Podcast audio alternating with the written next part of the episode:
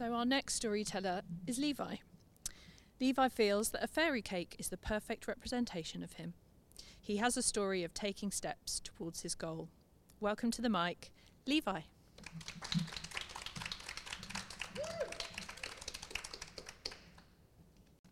Hi, my name is Levi, and I used to love sports.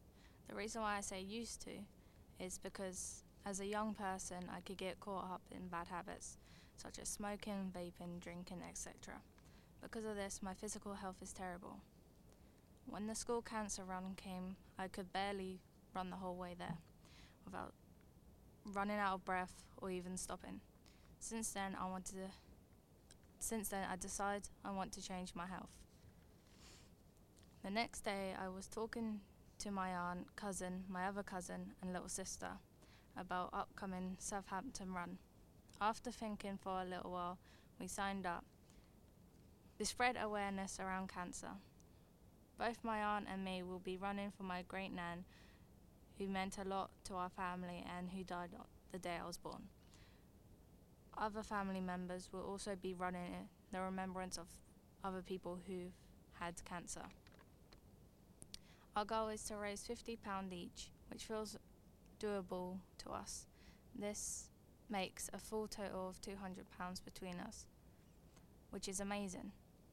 At this time, we only have two to three months to prepare. We have 5k, which is around 3.1 miles. I think we could do it. This time, I am telling myself to run the whole way with only four stops at max. If I want to reach my goals, then I'll have to stop all the things that are getting in my way. I am starting to run every two days from 10 minutes to an hour each time. This will keep me running longer distance without keeping without needing to stop as often as I do now. I feel proud of what I've done already and I'm determined to complete the challenge. I see you at the finish line. Thank you.